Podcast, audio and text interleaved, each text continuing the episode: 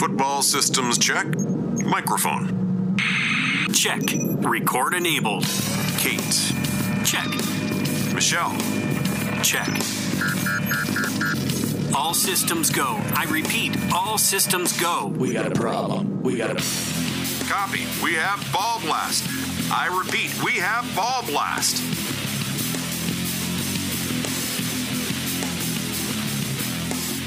Heyo! Hey, Welcome into the Ball Blast Podcast, a proud member of the Ross Tucker Podcast Network. I am your host, Kate, and I'm Michelle. and you can find me on Twitter at FFBallblast. And you can find me at Michelle at Ballblastem, Ballblast EM. We've got a great show for you guys today. We've got lots of lots of goodies. We're going to be talking about underrated and overrated players. Uh, there's some interesting names in here. I feel like they're ones we may talk about a bit on social media, but we haven't brought them up too much on our podcast. So we're going to discuss the guys that we think are being drafted just a little bit too early in 2020, or maybe a lot too early. Or a lot too late. Some guys that are getting totally disrespected. All they do is perform, and apparently nobody cares. Yeah, I think that pretty much sums it up. Uh, if you haven't seen our new website yet, guys, go check it out ballblastfootball.com. We've got lots of articles from our guys uh, Corey, Mike, Jake. They're all awesome. Be Some sure to great stuff up there. Oh they my are, goodness. Like just popping out articles. seriously they they are machines i can't keep up with the editing process because they crank them out too quickly slow down guys And we're working on our projections, so we're almost done here with our 2020 redraft projections, which they're also helpful for Dynasty, right? If you play in Dynasty leagues, which is all year long, win now mode baby you're always in win now mode. You still need to know who is going to be best in 2020. We're going to, you know, post some of those on our social media and on our website. But then for the full rankings, full projections, uh, you can join our Patreon. We'll give you more information, probably next episode, on how to join that and get that information. yeah love it uh, let's get into some news because we got some interesting tidbits to talk about This just in. Breaking news. Breaking news. speaking of breaking get it injuries injury news injury updates So I can stop Kate from talking. breaking news It's not. Alshon Jeffery. There is really not a timetable for him to return yet, according to head coach Doug Pederson. That is not good because I feel like Doug Pederson is also one of those guys that's a little more optimistic than I usually like. So for him to say, It's like Alshon Jeffery, how good is he anyways? He's getting older. He's dealing with the Lisfranc injury, which is normally not an injury that's easy to come Cam back from. Cam Newton's injury, Sammy Watkins injury, Yeah, it can really linger. I mean, we even saw with Hollywood Brown last year. He was supposed to be all right, right, by the time his rookie year started and throughout the season, but he kind of dealt with that issue all year long. It's just one of those things that linger. I don't know how much we can expect him to actually play in 2020. I don't think you can. Like Does he when, get put on the pup list for the first six weeks? At least. possibly. The, the last five seasons, he's played nine games 12, 16, 13, 10. So you're already getting him uh, at a limited limited discount. He hasn't exceeded a thousand receiving yards since 2014. Can we let it go? I know. Let it go. And a lot of people are saying this is good news for Jalen Reagor, the rookie that was taken in the first round. I I don't like that as much. I don't either. So I, I don't think him being the wide receiver one on the team is great for him right off the bat. He might get more targets, but can he do as much with them? Yeah. with that coverage. So we both love his talent, but we also see that he's a little bit he was rawer than the other guys that went in the first round. I think he he will need more He's need crusty, more rusty. he's going to need more time to develop and he didn't have this offseason to do that like a normal rookie.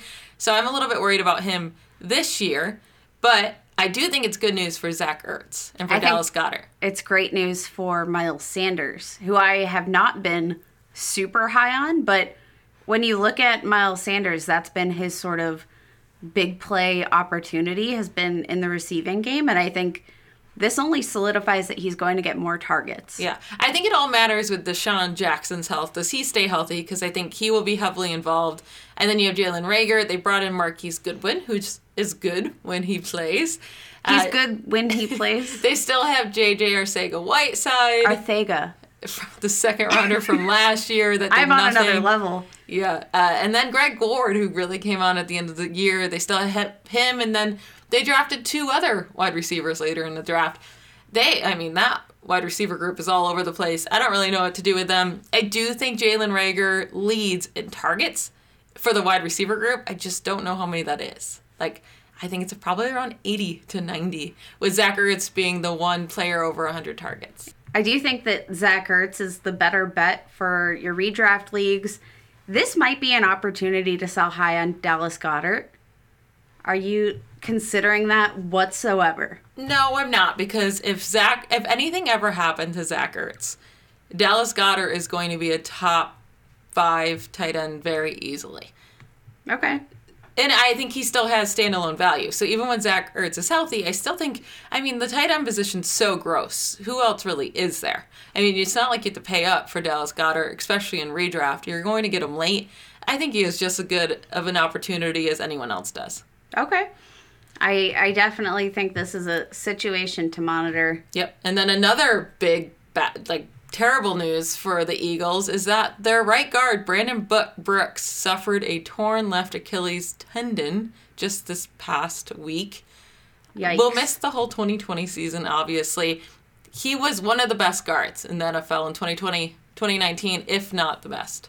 That's not good. No. And then they're missing Jason Peters because they have to re-sign him, and they haven't done that yet. Their I left do think that they will they have to shell out money for him, right? Like they have to give him a decent contract with the fact that Brandon Brooks is out. Yeah, they play different positions, but you can't lose your left tackle, who's one of the best tackles in the league, and then lose your best guard. Like that line's going to go from one of the best to one of the worst if that happens. Very, very quickly. And that's not good news for Miles Sanders. That's Nope. not good news for Carson Wentz. That's not good news for anyone on the team. So hopefully they can get Jason Peters signed uh, and figure that out. Speaking, uh, also breaking news. Um, ESPN reports that Patriots running back Sony Michel is recovering from foot surgery. Do you think this is a um, a mirage of a surgery? Do you think he really needed it, or he was like, "Hey, doc, They said it was just maintenance based. I'm surprised he's still, I don't know, like going through rehab. I think he should be fine by the start of the season. Wasn't fine last year"? Yeah. And if he's not fine, I think Da- Damien Harris will see more time. I mean, it's impossible not to see more time, kind of, than he did last year. He was their third round pick last year who got like three snaps all year long. Like, I do feel crazy. like this has been a very underrated piece of news. I haven't seen it floating through Twitter quite as much as I I thought I would see people talking about it. Haven't seen much chatter about Damien Harris. Maybe this is the time to go out and make those offers for Damien Harris. See what he costs. I don't think it's much. Yeah, or is it the time to sell him? Ooh. Hmm. Because, no, I actually, I've been buying Damien Harris, but I bought him before the news came out for Sony Michel because I figured why not? He's dirt cheap. But maybe I just don't think that the news matters quite as much. I don't think people are thinking about the Patriots offense right now. They're I just want to stay away from the Patriots offense. I don't really care. That's fair. Moving on, Zeke Elliott and three other unknown NFL players, or maybe they're known, but I don't know them, from Dallas and Houston Texans tested positive for COVID 19. Get well soon, guys. Yeah, that's, you know, that's scary for them. And we don't know what the protocol is at this point. Apparently, Zeke says he's asymptomatic and he wouldn't have even known he had it uh, if he wasn't tested. That's that's wild. Yeah. So we don't know who, who else did he come in contact with. Did they get it? Like, it's this whole thing. Uh, we don't know what to do with this news. I but everybody is telling Zeke to stop it so they don't push back our season. Uh, quit getting coronavirus, guys. Like just stay inside the house and don't don't move.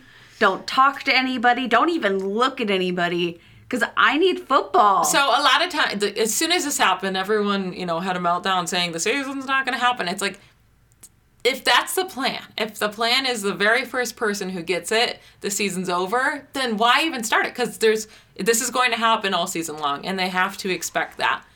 And I, I think, you know, we definitely have to consider the fact that that's not a, a reasonable task. Like that's that's not a reasonable way to approach the COVID nineteen situation for the NFL.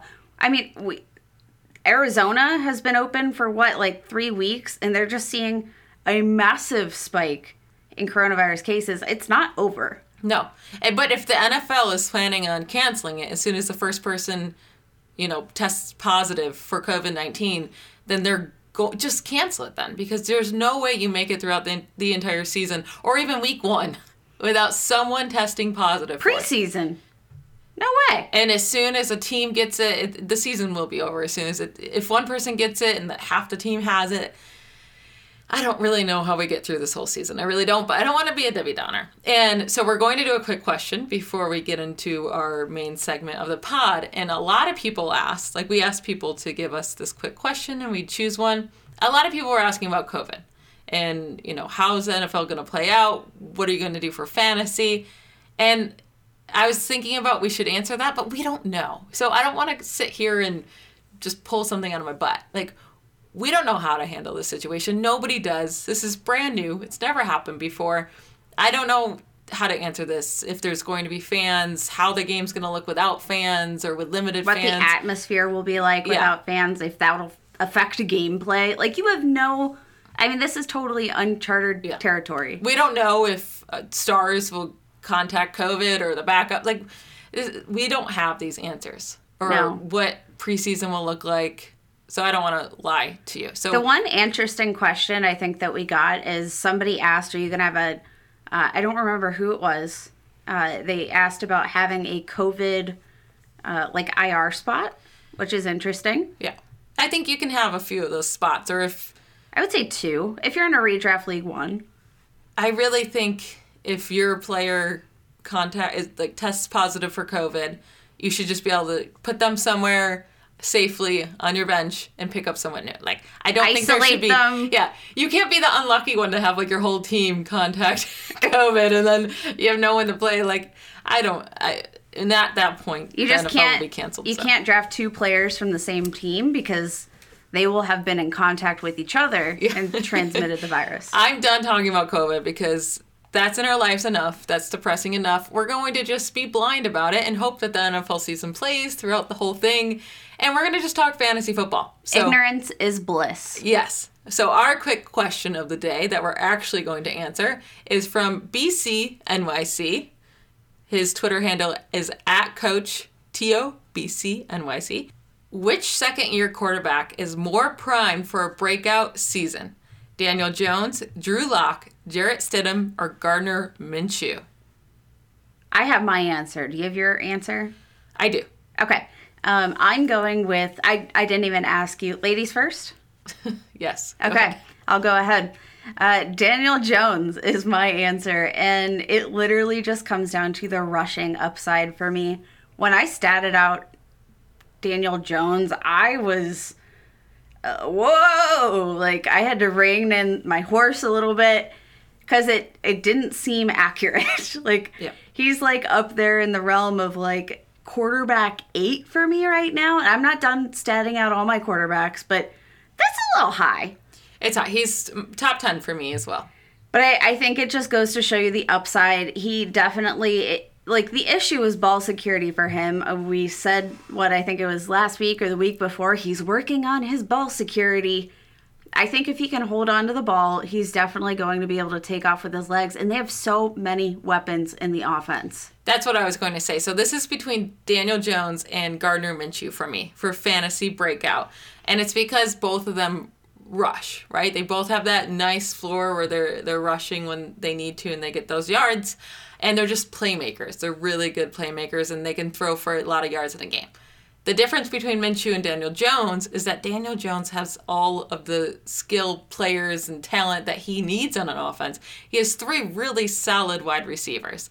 Now, maybe no true wide receiver one, but give me Golden Tate, Sterling Shepard, and Darius Slay anytime. Those are three really solid wide receivers. And then you have Evan Engram, one of the best pass catching tight ends in the league, if he can stay healthy. And then Saquon Barkley, who might be the best pass catching running back in the league. So he has so many options in the passing game. I, I think he'll break out this year uh, and be really good in the NFL and for fantasy. Um, and also, coach, you said saludos from Barcelona. Saludos. Saludos. I don't know if I said that correctly. I took French in high school, which has been entirely useless my entire adult life. If I took Spanish, man, I would be in good shape. Is Barcelona in France? No, it's in Spain. Yeah. Oh, okay. That's I'm what saying I yeah, didn't- okay. I was like, wait, I always thought it was in Spain. It's like uh, if you guys remember. my mind was just blown for a second. I was like, um, okay. No, unblow it. That's what she said. um, it's like when I was in 10th grade and found out that Genovia from the Princess Diaries, a country between Spain and England, no, Spain, Spain and France. Whew, my geography is a little bit off too. Um, I, I found out that wasn't a real country. I was pretty disappointed, and I found out in French class because I went up to the French map. It was French geography, one of the only classes I ever failed in my life. And and I went up and no wonder I failed it because Genovia isn't even a real country. And I put it at the perimeter of France. Isn't So- America so annoying though? Why are you learning French geography? I, I just France. Maybe that's why we're learning. No, it's French don't- geography. Oh, Fr- is? Okay. French is the. We should we should Okay, get we into our need- yeah, segment. we, we need Um, to move on.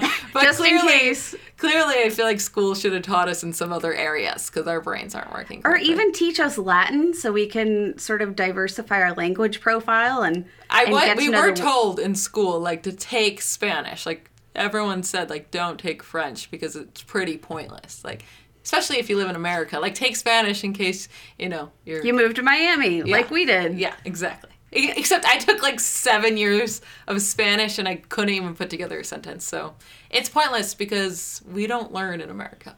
Yeah, I don't know what our our deal is with language. We memorize. we memorize. And then it Although I do think that I did a better job speaking Spanish by the time that we left South Florida than you did after how many years? Yeah. Yeah. Yep. Anyway, guys, if you haven't gotten your Father's Day present, shame on you. You're already late.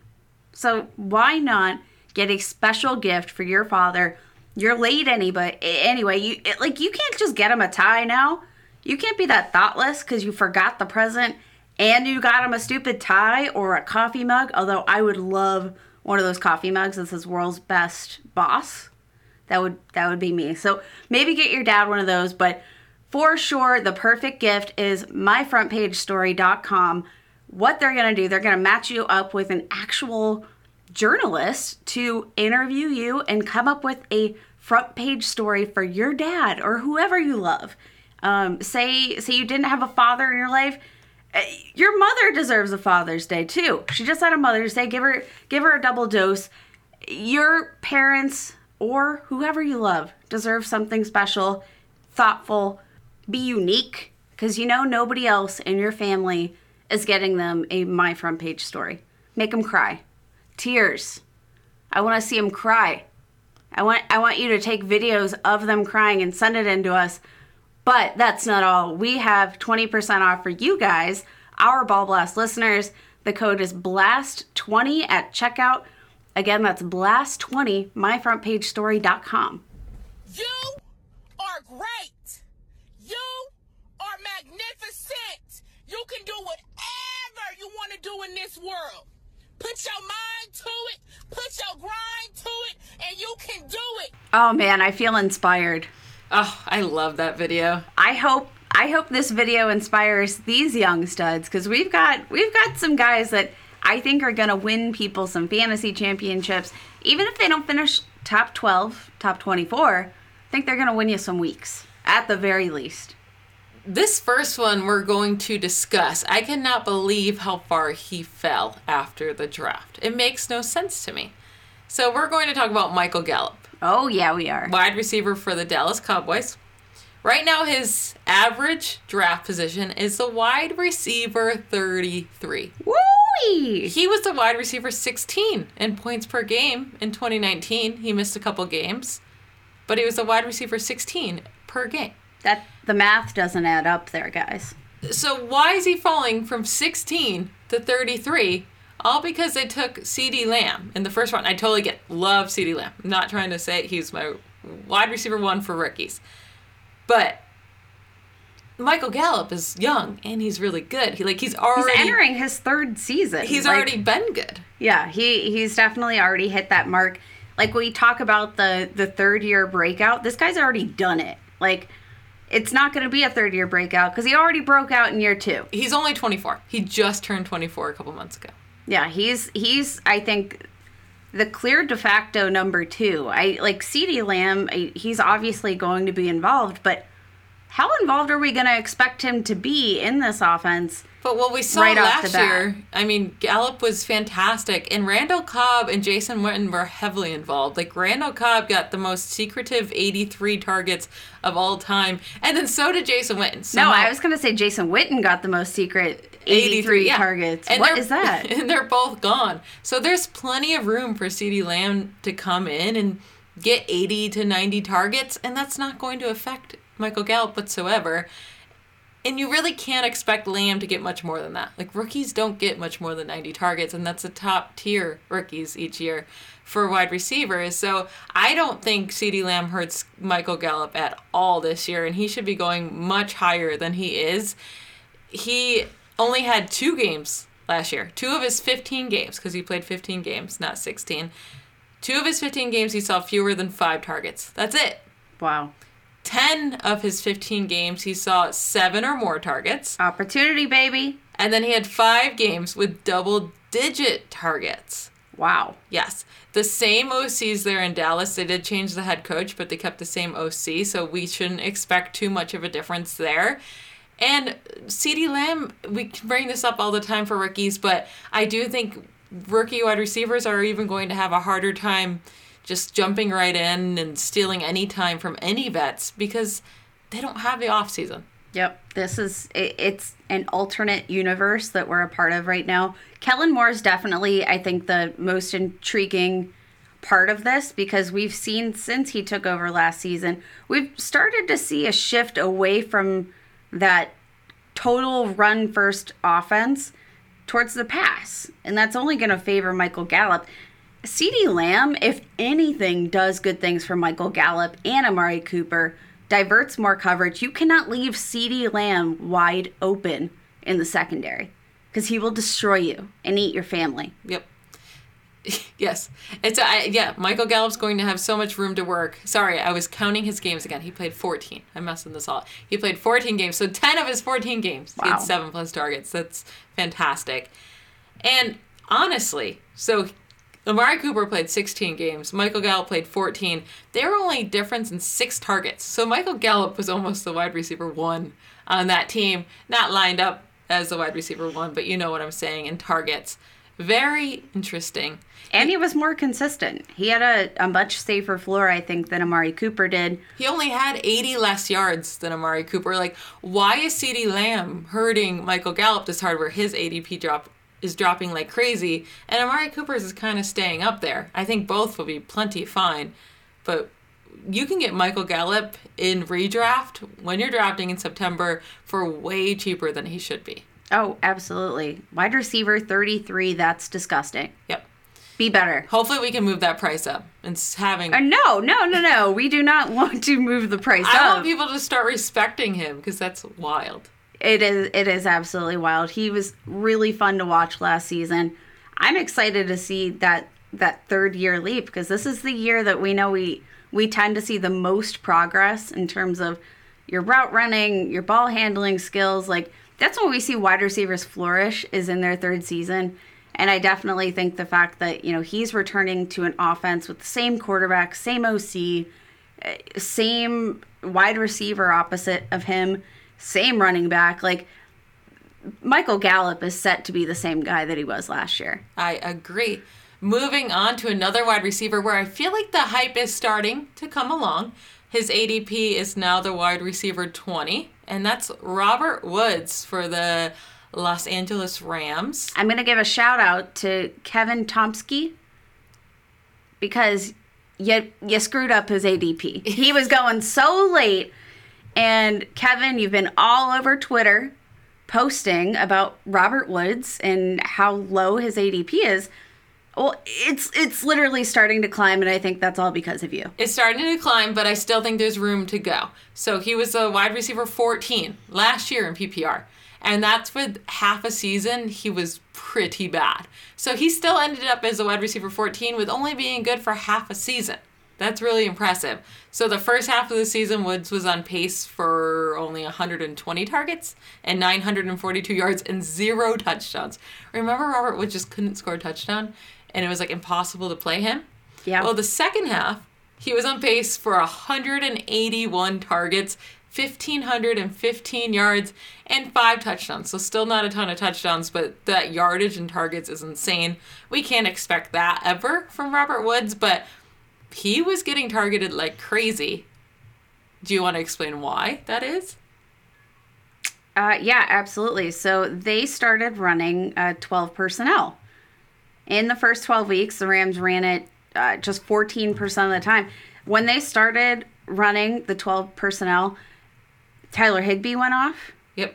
You saw Robert Woods go off. Yep. And it, it worked well. The chemistry worked well in that formation. I can't imagine that they don't continue that moving into this next season. Yep. So 12 personnel for people that don't know, that means one running back is on the field and two tight ends and then two wide receivers. So it kind of takes away that slot wide receiver, which Cooper Kupp was in the slot a lot when they, you know, they only had one tight end on the field, but with two tight ends, Cooper Kupp couldn't be in the slot as much. His numbers went dramatically down. In the 12 personnel, Cooper Kupp actually really struggles. Tyler Higbee. Yeah, so it's really good for Tyler Higbee. It's really good for Robert Woods. Uh, they jumped all the way up to being in the 12 personnel 34% of the time, which is really high for an NFL team. And then they already just said a week or two ago, they came out and said that they're going to be running more 12 personnel like they did at the end of last year, because that's when they started getting hotter. Jared Goff was doing better. Just the whole offense was actually running a lot smoother. Yeah, they they definitely if you watched them in the first half of the season, it didn't look like the gears were were moving and in cohesion. You had to think that that Super Bowl hangover was absolutely real cuz they did not look like the same team whatsoever. As soon as like that week 12 mark hit, they got into their stride and they looked like a Sean McVay offense. Yep. So from weeks 13 through 17, when they changed up the offense, Robert Woods was the running the, the wide receiver five during that time. He was so good, he probably could have been the running back five. So Probably. don't discount yourself. Yes, and now we have Brandin Cooks. He's gone. He's with Houston. Gurley is gone. Those are two two uh, key Major. pieces of that offense, leaving a lot, leaving behind a lot of targets. I think Robert Woods has a fantastic year. I think he's the wide receiver one there in terms of targets. Maybe not so with touchdowns, maybe not yards. I think Cooper Kupp will be close, but I do think Robert Woods sees at least 140 targets. I think he has a really good year. I'm not worried about second round pick Van Jefferson. That was a really big reach by the Rams Yeah, that no was one ex- a- yeah no one expected van jefferson to go in the second i was expecting him very late third fourth so that was a reach i think he will need some time to transition to the nfl like a lot of time so i i, I think it's going to be cooper kupp robert woods in this offense getting those targets and tyler Higbee. and it's going to be good for all of them cooper Especially- cup it might hurt a little bit and and Robert Woods, I think you can get at the best discount right now. So Mm-hmm. I'll I'll take Robert Woods out of that bunch. Um, let's talk about a running back. So you, I think you jumped the gun a little bit with Robert Woods there, saying that he was the running back five, accidentally, because we're gonna talk about Kareem Hunt, who was once the running back five, Ugh. or running back one. Yeah, him with Kansas City was just Rest in it feels like so long ago now. But his ADP right now is sitting at running back 29. That's crazy. That seems really low, and that's in PPR too. So if you play in a standard league, it's going to be a lot harder to own Kareem Hunt. I will give you that. But if you play in half PPR or PPR, I really, really like his upside, and I think he's being massively undervalued right now. From weeks 10 through 17, those are the games he played, because don't forget, he was suspended for the first eight weeks, and then they had a bye. But during that time, weeks 10 through 17, he was the running back 17. That's bizarre. So and if he didn't even get a lot of the groundwork. Exactly. He got like none, but he saw so many targets and you know, he had a lot of work that way. So he wasn't really getting touchdowns. He wasn't getting a lot of carries and he was still the running back 17. So I don't really know what happens from that period of time to then going all the way down to the running back 29. I I have no idea and he's the same player. Like when you watched him, he was just as dynamic as he had been with Kansas City. He was on a crappier offense. Like that that's what it boils down to. Still not as great of an offense as Kansas City, but I do think that we are going to see some positive regression in terms of of Baker's performance, you know, the fact that supposedly Odell should be healthy this season. Hopefully you get Jarvis Landry Their healthy. offensive line should be so much better with two new tackles. Yep. And we have to also remember Kareem Hunt went about a year without playing any actual NFL games because he was suspended in that 2018 season after week 12. And then he came back week 10 of the 2019 season. That's almost a whole year off. Wow. It takes time to get acclimated and he just kind of, you know, showed up and did his thing. So I think next year will even be better for him. The biggest reason why is cuz their new hire head coach, Kevin Stefanski, he was the offensive coordinator for the Vikings last year. We all know this guy, all he wants to do is run. He wants to All run, he does is run, run, run, run. run. Not good for Baker, not good for OBJ, not good for Landry. I don't really love it for the tight ends either, but it's fantastic for both Nick Chubb and Kareem Hunt. I think both can be top I'll say it, top 15 running back. Woo! I can see it. I think I think every year we want to say who's the next Kamara Ingram, right? When they were both top 10 running backs. That was that was a good time in my life. This could be them though. So you A it can't just be anyone. You need two extremely talented running backs in the same backfield, which was Ingram and Kamara. And then you need one who's great on the ground, who can be used as a workhorse on the ground, and then one that can be targeted 80 plus times through the air. And that's what you have here with Chubb and Hunt, where Chubb's going to be masterful on the ground and Hunt's going to get those 80 plus targets.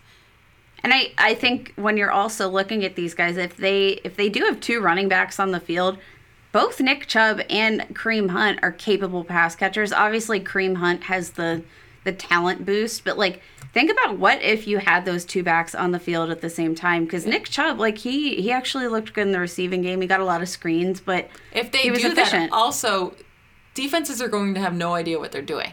Because are they going to hand it off to Chubb? Are they going to pass it to Hunt? They're going to have no idea. And Hunt might be the third best receiving option on that team because who's the wide receiver three there? Rashad Higgins? Ugh. They drafted Peoples Jones like later. There's not really a great third option. Maybe Austin Hooper. They get him more involved. Maybe he can. You know, but I still think Hunt's a better pass catcher than him and more dynamic after. The I catch. could easily picture Hunt having the third most targets on that team. Yep. And Landry is still hurt, and we don't know if he's ready. So if Landry ends up missing time, I think Hunt's going to ball out. So the Vikings ran the ball 476 times last season. That's the fourth most in the league. But when you're comparing it to other teams that ran it that much, Baltimore was number one, and they did have quite a few more. But you have to remember, Lamar is getting so many of those carries that count towards that. And right? he's not even just getting like the scrambles; he's getting designed runs. Yeah, so but in scrambles count for runs Yep. for the team, right? For rushing attempts for the team. So you have to include all those for Lamar. So take those away, and they're right where the Vikings were. Seattle was number three, and that's with Wilson get a getting a ton of carries. So they're not all going to the running back. Now San Fran was two, and all those were going to the running back, and then Minnesota was four. All of those rushes went to the running backs and that's going to be the same exact thing in Cleveland. So I could see where we're splitting up carries 400 450 plus carries between Hunt and Chubb. Chubb can't take more than what? 320 carries? I think that's that's a bit rich. Yeah, it's rich, but I love both, and I think Kareem Hunt is a fantastic value. If you're going zero RB or you just want to wait grabbing your second running back or third running back, Kareem Hunt is a steal later in drafts. I absolutely agree. Kareem Hunt, like like I said, he's still the same running back that we watched years ago. Years ago. back when back when we were young. Uh, I I can't believe he's not being drafted ahead and I can't believe that that hasn't been the narrative within the fantasy football community yet. Like I feel like that just hasn't hit fantasy Twitter. It hasn't hit. That movement hasn't come yet, where we just recognize the fact that Kareem Hunt is really good. And can you imagine? So, you know, we always talk about maybe drafting backups later in drafts to secure your RB1. But Kareem Hunt has standalone value, right? So you can use him before Nick Chubb gets hurt, or if Nick Chubb never gets hurt, Kareem Hunt's still going to be a great value. If anything ever happened to Nick Chubb, Kareem Hunt would be a top five running back. Yeah, top three.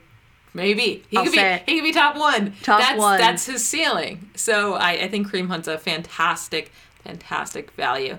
All right, we've been nice enough. I think we should go to the overvalued because, you know us, we love to hate. Can't wait for him. Because waiting for you is like waiting for rain in this drought. Useless and disappointing. Speaking of waiting for the drought to end, Michelle, talk about our first guy who we just think is way overvalued. Too much hype. It's too much hype, and it's Joe Mixon. I mean, literally, that sound clip is perfect for him because people are just waiting and waiting for him to be this top running back in the league, and he's good. Like He's talented he's talented and he's he's okay for fantasy. He's you know he's not bad. He was for the first half of last year, like terribly bad. But people are waiting for him to be this top five running back in fantasy, and I don't think it's going to happen. And right now he's being drafted as the running back seven. That's his average draft position. But I've seen him even go higher than that. Like I've seen him go five. I've seen him go four, which is crazy. And I really feel like seven is the latest I've seen him go, and that's his average draft position. People are getting very high on him. He was the running back 19 in fantasy points per game in 2019. So we're saying he goes from running back 19 in points per game to running back seven. Don't you just feel like we're drafting him at his top of his ceiling at that point? So that that I think is the best counter argument. So when I'm looking at spending my first two, you know, first two picks of my draft, right? In my redraft league, I want those to be like guaranteed hits. And it's hard to guarantee hits, but like it, when I'm looking at the picks in that range, I feel like I could get somebody safer. Like I feel like a Leonard Fournette is safer in a redraft league. And it's I trust just- his workload better. Like I don't even think Joe Mixon is unsafe. I just think there's a lot of guys that have a higher ceiling. Like Kenyan Drake's going after Mixon, and I do think with the Cardinals he has a higher ceiling. There's a lot of guys going right around Mixon that I would rather just take them because Mixon, I think, is going above his ceiling. Like, what do we think he's going to do that's so much different? Last year, he saw the seventh most touches in the NFL, and he ended as the running back 13 in total points. And that's only because he played a full 16 games. It's just very rare for running backs to actually play a full 16 games. So he ended a bit higher than he actually helped you last year. Because, like I said, he was a running back 19 points per game. But if you have the seventh most touches, you should be the running back seven or higher. Like Yep. being the running back 13, that's not a good year. That's not a good fantasy year whatsoever. And he needs so many touches to be good for you in fantasy. There was one game, he uh, had 33 touches and only scored 17 PPR points. That's not good for that many touches. There was also a game versus Miami, one of the worst defenses, especially versus running backs. He had 23 touches and scored nine PPR points. That's not good. What is it- what's changing? it, I don't think anything's changing. So I actually did a thread. I think we had mentioned this last week on uh, how individual positions perform under a rookie quarterback when they play almost a full season, which we assume Joe Burrow will do. Out of all of those positions, the running backs definitely had the the edge, but when I'm looking at, you know, sort of what that offense looks like from last year to this year, it doesn't look super different.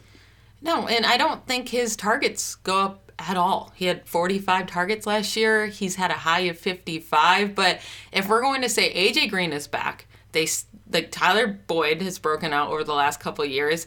You have John Ross there for however many games he's going to be there for, and then you throw in Tee Higgins, who was the very early second round pick. I don't see how his targets are going to increase. So you're going to need him to score a lot of touchdowns because you know running backs just get so many points if they're involved in the passing game, and Mixon is not. And, And the thing is, How so- many touchdowns is Cincy really going to score with a rookie quarterback? I, I think you definitely have to temper expectations there, but I, I think like more important. So like when I'm referring back to that tweet about how positions perform with a rookie quarterback, oftentimes the running backs had the edge there, but because they got a mega workload. Joe Mixon already had the mega workload. Yep. So people wait for this breakout, and it's like he's already had so many touches, so many years. So people point to his 2018 season. They're like, he was a running back 10 there. I think in some formats he may have been the running back 9. That's great. He had the sixth most touches out of any running back in 2018. So again, you should have been the running back six or higher.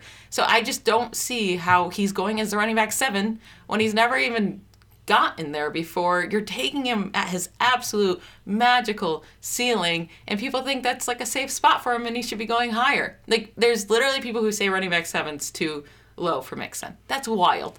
The, the He's so overhyped, it's insane. And it happens every offseason, and every offseason he disappoints. He was a running back 43 in points per game from weeks one through seven last year. He was unusable for half a season. Unusable. sounds like running back seven material to me. Yeah, right? And everybody hates on me for loving Raheem Mostert. Get Like- out of here. Nick Chubb is going after him, and maybe like I also agree he doesn't have a super high ceiling, but he's never going to be the running back 43 for half a season. Yeah, He's I way don't- too good of a running back to do that. He's on a better team.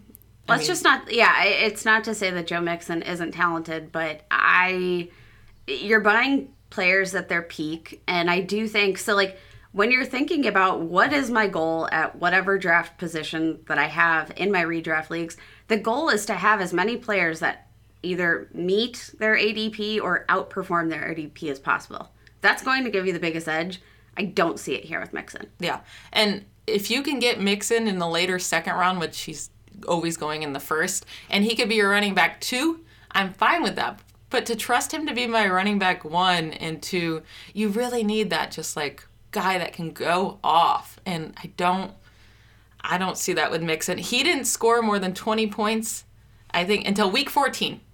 That's the first time he scored more than 20 PPR points in a single week. And if you don't play PPR, it's not that hard to get to 20 points. And he didn't get there till week 14, and that was the only time he hit 20 points in the entire fantasy season. The only reason he was even a running back 13 last year is because he had a wild week 17. Well, you didn't use him in week 17 unless you play in a league that plays in week 17, and you're already screwing that up because no league should play in week 17. Yeah, if you guys are playing in week 17 and you were excited about Joe Mixon's game, you need to talk to your commissioner and change your league format. Nobody should be playing in week 17. It, everything's an anomaly. Um, I, I just I don't see it here with Joe Mixon. I like him as a talent, but again, when you're playing a redraft league, like your goal is to find guys that are going to outperform their ADP or at least meet it. And Joe Mixon's is so high, I don't see either of those as like perfect hits. Like I, I just no no no. No. Let's move on to a wide receiver. This is another controversial take here. Calvin Ridley, drafted currently as the wide receiver 17. He is the new hotness on fantasy Twitter. It is uh, the hype is real. The hype is so real. There are so many players going after him, like a DJ Chark, who I would rather have 10 times out of 10 uh, over Calvin Ridley's cost. We saw plenty of upside, but like Julio's still there. So one guy that you just mentioned, DJ Chark, he's by far the most underrated in the entire draft. We didn't bring him up because we talk about him so much, but he would easily have been our underrated, like our most underrated in Yeah. the whole draft. But yeah, so Calvin Ridley's, I mean, he's right now, he like you said, he's going as a wide receiver 17. That's right around Cooper Kupp, Adam Thielen, AJ Brown. He's going before Keenan Allen, Robert Woods, who we talked about. He's going before him. He's going before Tyler Lockett, before DJ Chark, before T.Y. Hilton. There is just so much upside later on that I don't get why you take the risk with Ridley. Now, where he's going at wide receiver 17, I wouldn't be surprised if he ended there. But I think that's about where he's going to end. And if I'm taking a wide receiver in the fourth round, I would like there to be hope that he's going to be end as a top 12 wide receiver. Like I want that ceiling there still this early in the draft. And with Julio Jones, I don't see it happening. So from weeks 1 through 11, with Julio healthy, he averaged 13.9 points per game in PPR. In weeks 12 and 13, without Julio, he averaged 19.6 points per game. That's a big difference. He was on pace to be the wide receiver 18 with Julio, and I, I Julio's going to be healthy. So you're Julio's going to be healthy, and everybody's looking. or to, you hope for like but you can't just expect him not to be healthy like that's really the point i guess he's not definitely going to be healthy but Julio's always got some sort of injury. Like he's always got a little. He's always a little. yeah but he up. doesn't ever really miss Oh no, games. he he doesn't miss like snaps even. He you know, he's alongside one of the best wide receivers in the NFL, but it, along with that comes the targets, right? Like and there are some people out there who are are pointing to the absence of Austin Hooper, who has eaten up a lot of targets in that offense over the last couple of years, but we don't really know what what that's going to look like. Like they brought in Hayden Hurst. I think he could easily see uh, 60 targets, 70 targets. Um, it sounds disgusting. And they know how to use their tight ends it's not like austin hooper is this amazing talent they knew how to put him in the right place i don't think like maybe hayden hurst isn't as good of a talent as austin hooper but i still think they're going to know how to put him in the right place to get open in the to zone catch a ball. yeah, catch a ball. And no, I don't think he's going to be as good as Austin Hooper was last year in fantasy, but I still think he takes a lot of those targets that Hooper had. Don't you think Gurley is better than Devonta Freeman, especially in the passing game? Yep. Yep. So he's probably going to see a lot more looks too.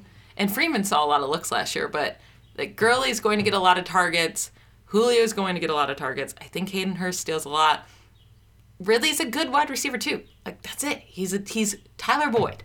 Until Julio's gone, he's just a Tyler Boyd, which is a fine fantasy asset. But if you're drafting him thinking he's going to be a top 12 wide receiver with Julio there, it's not happening.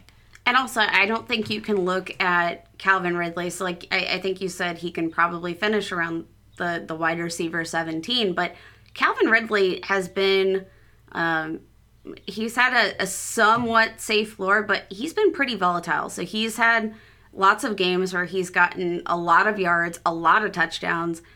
Eh, So, I don't think you can count on him being the wide receiver 17 week to week. No. But I think that's where he'll finish, if that makes sense. Yeah. I think it's hard to know when to start him and when not to. There's so many questions Best around ball would love it. Yeah, there's so many questions around the Atlanta team to see if to see if Ridley can really break out in his third season, right? Like you have is Julio going to stay healthy? If he is, it's probably not going to happen. Is the defense getting any better? Because they had they were first in pass attempts last year. If the defense gets any better, those go down. Is Todd Gurley heavily involved in the passing game? Because if he is, there's probably not enough to go around to Ridley as well. Same thing with Hurst. I just think there's so many guys going around him that have a higher ceiling that probably have, you know, the same safe floor. So, oh yeah, I I would rather take a one of these teams wide receiver ones like a DJ Chark, a Even Uh, a T.Y. Hilton, even a Tyler T.Y. Lockett, Hilton. Yeah, I- I would- Woods. I would rather take the wide receiver one on a team than try to rely on wide receiver two production. At that cost, I want the focal point of the offense. I don't want the sloppy seconds. Yeah, he hasn't hit a thousand yards yet in a season. Uh, I mean, he's only had two years, but Juju had 1,400 yards in his second season, and everyone said it was only because AB was on the other side. You can't use that both ways. Like, Julio is there for Ridley. You can't say that's the reason he's not breaking out when it's the reason Juju broke out. Like, Julio is just as good as AB. Pick a side. Why isn't Ridley having 1,400 yard seasons when there's when the coverage is so worried about Julio? Like, Ridley should be have so much space to work, and he's still just not doing it there's other better talents out there. I'm going with them. Yeah. The I- only reason he's so high right now is because he finished so strong with Julio gone and then really got hurt and he sat out the rest of the year. So people just remember how great he was at the end. And that's it for a couple games. Okay. Uh, last but not least, let's talk about another running back. This is also a guy that's pretty divisive, I would say, in the fantasy community. Either love him or hate him. Austin Ekeler, running back for the Los Angeles Chargers. Melvin Gordon has departed. Austin Ekeler is being drafted very high. Now, this is the one I feel least good about talking bad about him because it's really fun to watch him and he's uber talented and he's so used in the passing game. So it's it's hard to think of him as too much of a bust, but I think he is being drafted a bit too high right now as the running back 14. He's going like late second round, early third with the offense being so uncertain, like if Philip Rivers was still there, I'd feel better about Austin Ekeler. I'd like, yeah, take him there. But with Tyrod Taylor or Justin Herbert taking over, like what is that offense going to look like? Are they going to pass the running back as much as Rivers did? I definitely don't think you can bank on that. So looking at the Chargers' use of the actual running back last year, it was absolutely insane. They led the league in targets to the running back by like a nice, nice margin they had over 180 targets to the running back. They led the league in those targets to the running back. Second most targets to the running back was New England with 166. That's a decent margin when you're considering the difference there. League high percentage of targets to the running back. But when you look back at what Tyrod Taylor did and his tendencies, um, you know, you got to look at LeSean McCoy, who's a very proficient pass catcher, also good on the ground 78 targets, 93 targets, 87 targets. And that's not even to LeSean And McCoy. that's not that's even to total. yeah, it, it's it's total to the running back position. LeSean McCoy never exceeded 77 targets with Tyrod Taylor. So if that's the ceiling that we're applying to Austin Ekeler, who has a much lower rushing floor, I think, than LeSean McCoy, I'm out. I I can't I can't spend that draft capital on a running back who I can't count to run. I think he gets a lot more carries than we're used to for Austin Ekeler, right? Never Like, exceeded 132 carries in a season. Yep, and but he was on pace for a lot more than that without Melvin Gordon there last year. So we'll see how they use him. Justin Jackson was kind of banged up all year. They drafted Josh Joshua Kelly with their second pick in the draft, so it was the fourth round, but it was their second pick. Uh, so I do think they plan to use other running backs as more as that you know regular style running back, if that makes sense. But actually, on first and second downs, running up the middle, I don't know if they're going to use Austin Ekeler because he did struggle in that area. He's a small dude. He's very small. He scored a lot of touchdowns in that period without Melvin Gordon. I don't know. I, I think his. I think he'll do all right. I just think he's going to be up and down, and it's all going to depend on how much he's used in the passing game. He's very risky. He's very risky. He's only ever totaled three touchdowns, rushing touchdowns in a season. That's not good. No. So even even for the fact that he got 132 rushing attempts, I want him to score more. Like they're not he's so small that I just don't see them utilizing him in a permanent way as like a goal line back. Like Melvin Gordon as soon as he came back in that that role was taken over again Yeah. and rightfully so. I I think that it's it's so hard to talk bad about Austin Ekeler. The thing that I think makes him a little bit different is that you drafted him last year as what a, a running back. uh, He went as the running back 29 in 2019. So when you're looking at the value, he grossly outperformed that ADP. Now he's being drafted as the running back 14. The margin there, it's it's a big one. And Yeah, like where do you different. hope he finishes? It's a lot different, and I'm worried about that whole offense as a whole. And if they put in Justin Herbert, like I think they will, because Tyrod Taylor's not a quarterback that should be playing as a starter if you actually want to win and get to the playoffs. No, I don't know if Justin Herbert's that guy either, but you got to give him a shot. He's And very, he's also a rushing quarterback. So, uh, you know, a lot of times we will see with these rushing quarterbacks that they don't tend to check down as often. That's just not as as big a part of their game because if Yep. they don't see the read, they're going to take off and run if they have the athleticism to do so. Rivers uses his running backs in the passing game like no other Because he can't move. Yeah, he doesn't move. So he it's that's who he looks to when he needs a check down or needs to get out of a bad situation. I don't think that happens with Tyrod or Herbert, and I think we see his targets go down significantly. He can still see 70 to 80 targets, but that's going to take a big chunk of those yards away. I think it takes a he had 8 receiving touchdowns last year. I think that goes down.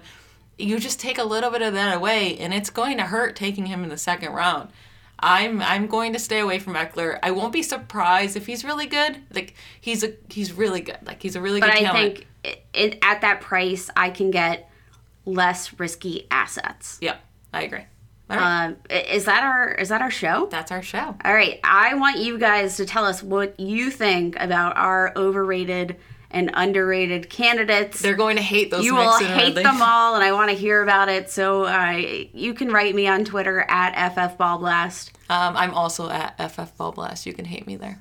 No, she's she's Michelle at Ballblast EM Ballblast EM. um, don't forget to check out our website. It's www. dot Yeah, I said www. dot it's ballblastfootball.com. Uh, like I said, we've got uh, a few writers on our staff now. We've got Jake, we've got uh, Mike, we've got Corey, and they're all awesome. They're putting out some really great material. So please check out their work, follow them on Twitter. Um, anything else? I think we're good. We'll No. talk to you next week. All right, bye. Bye, y'all.